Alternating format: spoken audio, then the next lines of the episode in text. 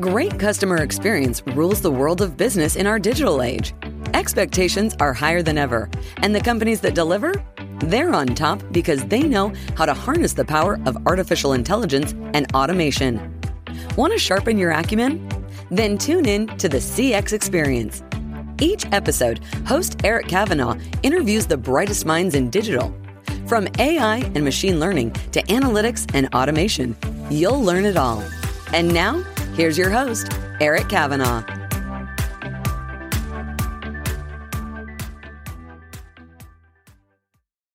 The topic being great resignation. Why are all these people resigning? We know there are lots of factors. Mm-hmm. I think the pandemic and the lockdowns clearly have a psychological impact. I mean, there's just no way that's not the case, right? So what do we all do? Reflect. We sat around reflecting and thinking about things. Well, what do I want to do? Did I enjoy myself? You know, a lot of people get into a rut either in a job or out of a job, and it's hard to to get out of that rut because you're kind of feeling down.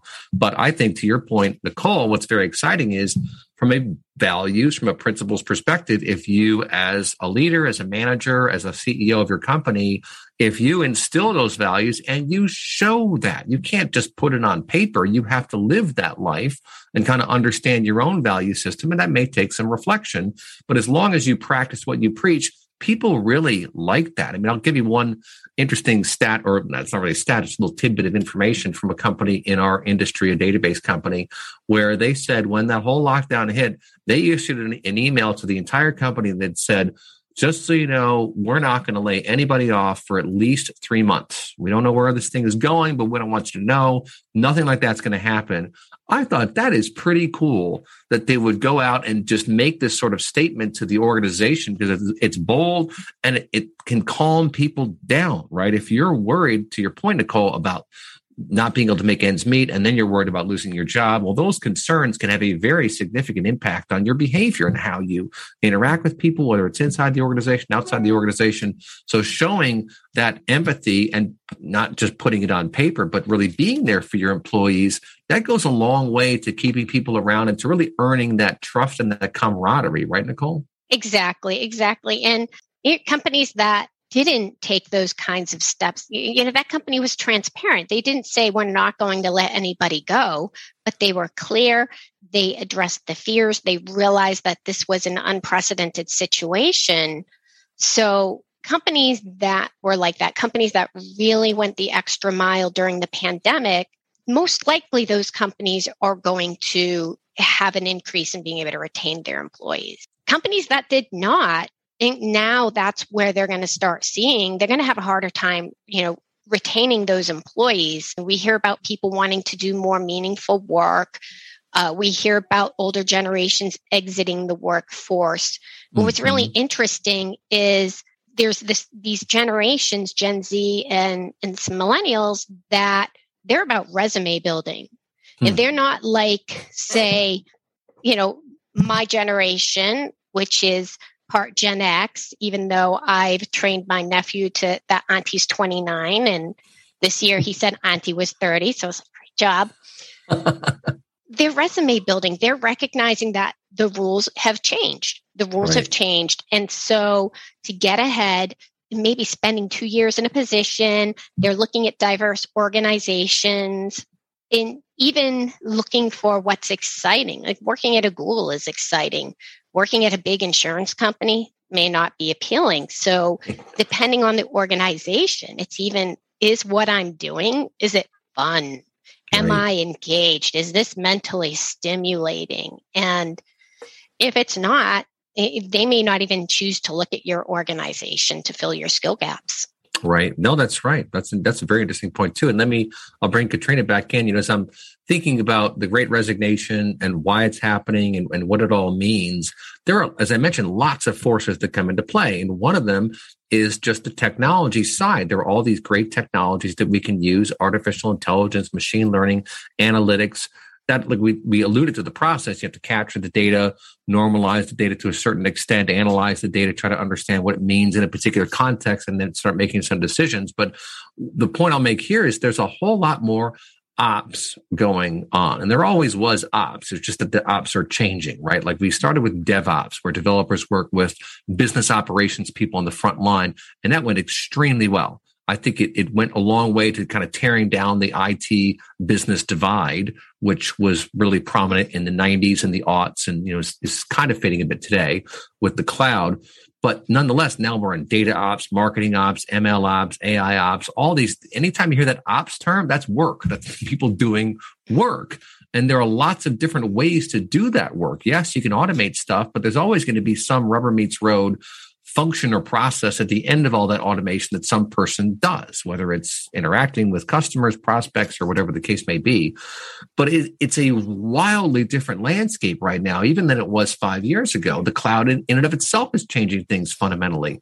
But uh, Katrina, I'll throw it over to you. What, the reason, what I'd like to hear from you is your thoughts on how HR can really facilitate the growth of employees, the growth of people in their career and in their happiness and so forth, using this data by understanding, all right, well, who is this person really? How can I help this person? I think that's the ideal HR director, right? Is someone who's really thinking in terms of proactive nurturing as opposed to reactive discipline. What do you think?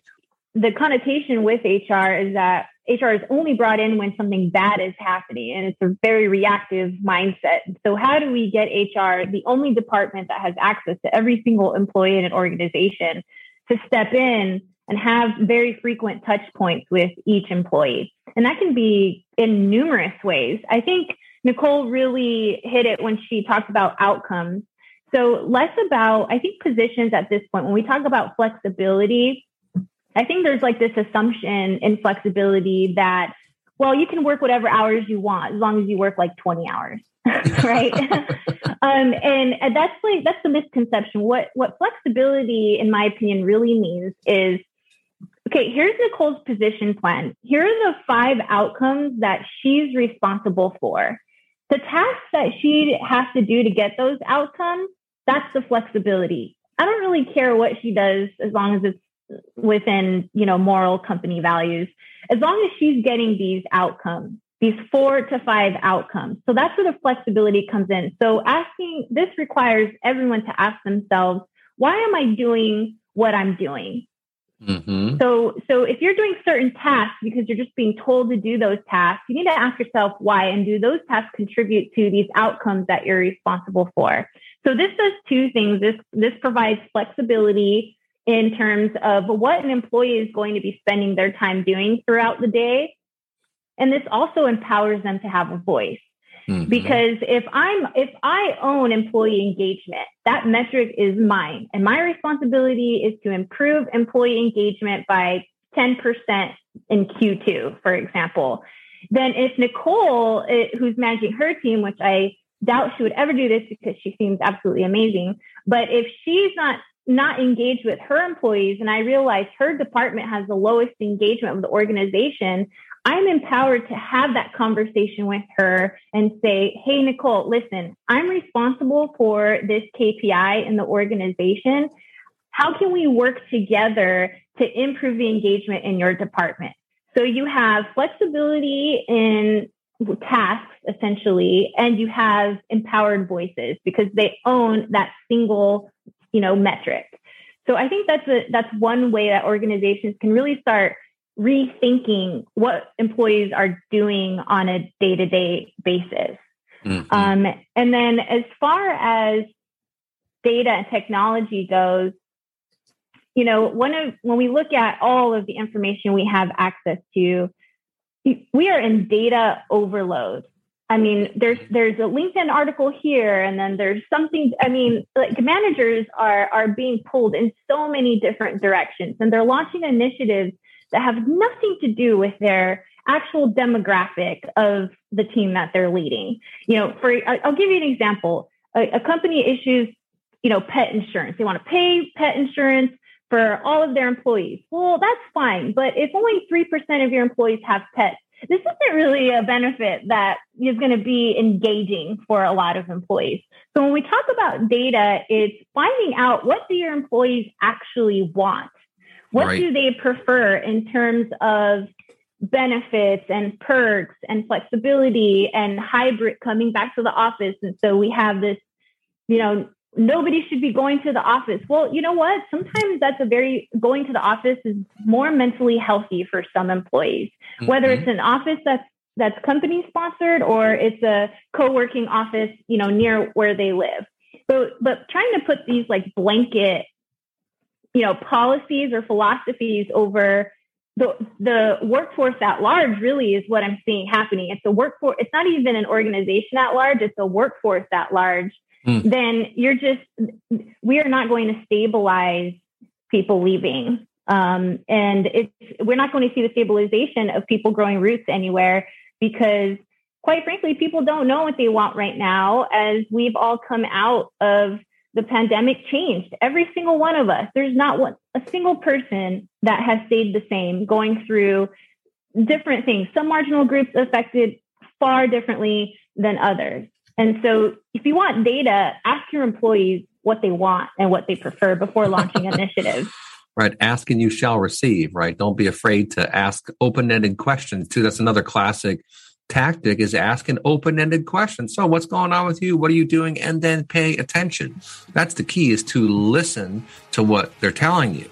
You know, on this topic of keeping people focused and having reasonable expectations and expectations that can be measured. I love this, this concept of having someone own the metric and then you mo- monitor the metric. And yes, at some point you may need to modify the metric. You may need to be realistic about something. It's maybe not going up or down uh, like you want. Uh, so you have to be aware of that. But that way you can measure people in a meaningful way that can be validated and therefore is not just someone's opinion, right, Nicole? That's correct. Many frontline managers, especially more as you go into operations, and we've got a lot of automation that's happened there. It happened with straight through processing, eliminating paper. Yeah. But amazingly, here we are uh, several decades later and your biggest pool of labor force is still you know in operations areas. And for those folks it's um you know it's important that you're not overloading them. Mm. great we have big data. We don't need to slice and dice everything and put it in front of every person. So what matters most be very clear on what people are going to be measured on, what's based on their performance reviews, and then everything else are things that they can see as levers to adjust and impact those and provide things to them in, in real time. So when they do have their one on one with their manager, it's not the dreaded, oh no, when am I going to find out that I'm doing wrong? Oh, right. Oh no, this is, you know, what it, it, it's very dreading. And alternatively, it's the same thing for the manager. Managers you used to be having to do more with anecdotal versus analytical. And so, mm. like I mentioned, operations. great quote. Like you mentioned, statistics, you know, the data that they had, it's disparate. It's all over the place. There's multiple CRM systems of record, et cetera, which is very different from a contact center. So they're trying to stitch data together and they're making judgment calls. They're saying, well, in my experience, if Craig is getting a thousand widgets done, he must be super busy, right? Um, instead of not having the metrics to see, oh, well, yeah, Craig was super busy, but um, can he get those things done, but he also wasn't even focused on doing work for half the day. Mm-hmm. So he did all his targets by noon. So numbers, metrics, metrics, data tells a story. Mm-hmm. And the lack of data creates blind spots and it gives us this perception that we don't have. And if you think of every story, right, stories have an arc. So when you're using data, it really needs to be actionable relevant, and most importantly, consumable by people. Right. So they know, they know what they're doing. So the more qualitative, quantitative data you have, you're going to have more story behind those qualitative discussions, but it's fair. It, it, it, levels the playing field and employees feel like they're being managed and coached fairly. And it takes fear out of the managers as well, because now here's some evidence that's concrete. What Nicole was just saying is reminding me of how we got here and what's going on and what's going on with this whole great resignation. And throughout the whole pandemic and this lockdown period that is uh, now ending, knock on wood. I, let's face it, we all did a lot of reflection and wondered to ourselves, what's important? What do I want to do? Kind of to your point a minute ago. And that's a really key thing, both on a long term level, in other words, over your life or your period, this period in your life, because you go through different changes, of course, but also on a day to day basis and just knowing what to do next, knowing what priority to have next. You know, we're starting to see it's kind of interesting. Even Microsoft and some other companies are sort of putting this out there that uh, you have to have thinking time for yourself, like carve out some time just to ponder, to be still, to your point earlier. So that's important. All the changing dynamics and technology, that's important. But and knowing what you, where you want to go, that's important. And knowing what you want to do and what you should do today, like right now. What are your priorities? What are your signals to tell you what to focus on? Yes, you have deliverables, clients are calling, etc going to make some time to think through strategically as my as my good friend says uh, busy is the enemy of creative which I think is kind of funny. But uh, it's a great opportunity right now to to rethink things, to rethink business process. I think we're in a really almost like a tabula rasa moment here in terms of redefining business processes and redefining the human side of business. And I, I think is the is the gauntlet being thrown down to HR. But what do you think? I talked about an article that was on LinkedIn and then it was shared by multiple people. And the way they were, it was like the employee's fault. Employees are entitled, blah, blah, blah, blah. And then it's the employer's fault. Employers are not showing up for their employees. And it's really not anything like that. It's really just the global transition of values. It's, I, I have a better, it's not about what do I need to do, but who am I mm-hmm. now? In terms of values, not in terms of labels, not not our you know political category or our our generation name, and but who am I and what do I value most in my life, and how am I going to define those values? And in a in a list of you know fifty to hundred values, an individual person really only prioritizes a handful of them. Hmm. Um, so of course, naturally, we care about all of those values, but in our day to day behaviors which ones are we actually seeing through? And for those that aren't, that means they're just disconnected from who they are and what they really want. So, an example I'll give you is in, in the value of integrity.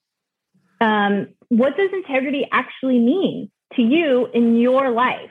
Is it doing what I say I'll do when I say I'll do it? Great. That's a great value to have what that'll tell me then is and, and a couple things will happen is you're gonna when it when you're not doing what you say you're gonna do you're gonna like feel something inside of you you know? And then that is a signal for you to start managing your expectations a lot better. Mm-hmm. and so so it's it's less about in my opinion what what am i going to do? What do i need to do? And more about well who am i first Hmm. I think everybody, including organizations, need to stop and ask themselves, who am I? And also find some peace in knowing that everyone's asking themselves this question. Right. And so the great resignation and and the data that we receive from the great resignation, in my opinion, causes a lot of distress, not just for employers, but for employees too. When the root analysis of it is everybody's just asking themselves, who the heck am I now? Mm-hmm. And so you have employers who are trying to employers, a leadership team made up of humans who don't know who they are right now either, trying to trying to launch initiatives to employees who don't know who they are. And then you have like two infants trying to communicate to each other. And that's why we have these like astounding statistics. The disengagement rate is most some studies say 64%. I read one that was eight, up to 85%. We're in an era where the workplace is really in the last, you know, 50 years better than it has ever been before. Right. And so, so something's not working. I mean, I remember the dot com days when that, that's when you first started seeing ping pong tables and pool tables and video games and all kind of stuff in the working area for people because it was younger people. That was a clever thing to do changing. There are different tactics that, that people can use from a management perspective, but kind of to your point, the key is to really know what you want to do. We can learn from data is the bottom line. We can learn about ourselves. We can learn about our prospects. We can learn about our market and to continue to focus on that and then use the data to fine tune your instincts. Don't, don't think that your gut instinct is wrong. Your gut always tells you something that's right. You just may have the context wrong or the specifics wrong, but you're still on the right track. Real quick, what do you think, Nicole? I would agree. And I think the right thing to do when it comes to dealing with data is to bring everybody to the table. Mm. Trina hit on a good point collaborative intelligence. Together, mm-hmm. we can look at the data. We're going to bring our perceptions, our knowledge. And when you bring variable people to the date to the table and examine the data, you're going to distill much more impactful insights. Uh, I, my history with HR, the first time I heard about what HR is, I was like 15 and I was like, ooh, that doesn't sound good. I don't think I like the sound of this HR stuff. And uh, lo and behold, I became my own boss. And uh, so when you are the boss, you are the HR department until it gets big enough to hire people. But it's a really important role. I think it's a very important role, just like management is very important. And I recall back in the way back in the 90s, we had a sort of flattening of the organization. A lot of middle management went away for cost cutting reasons. And I think we lost some of the art of, ma- of management, which is really important. But we'll talk about that today in the context of customer and employee experience for the great resignation. The key is to use data, use analysis, use all the tools at your disposal to understand what your business is doing, how it impacts your employees, first of all, of course, and also your customers and your prospects. And uh, those are not really separate things. You can do all of that at once if you have the right strategy and you use information to benefit your organization.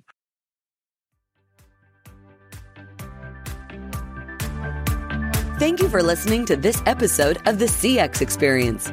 We hope you learned a thing or two. And check out Verint.com for case studies, ebooks, and white papers about the ultimate customer experience.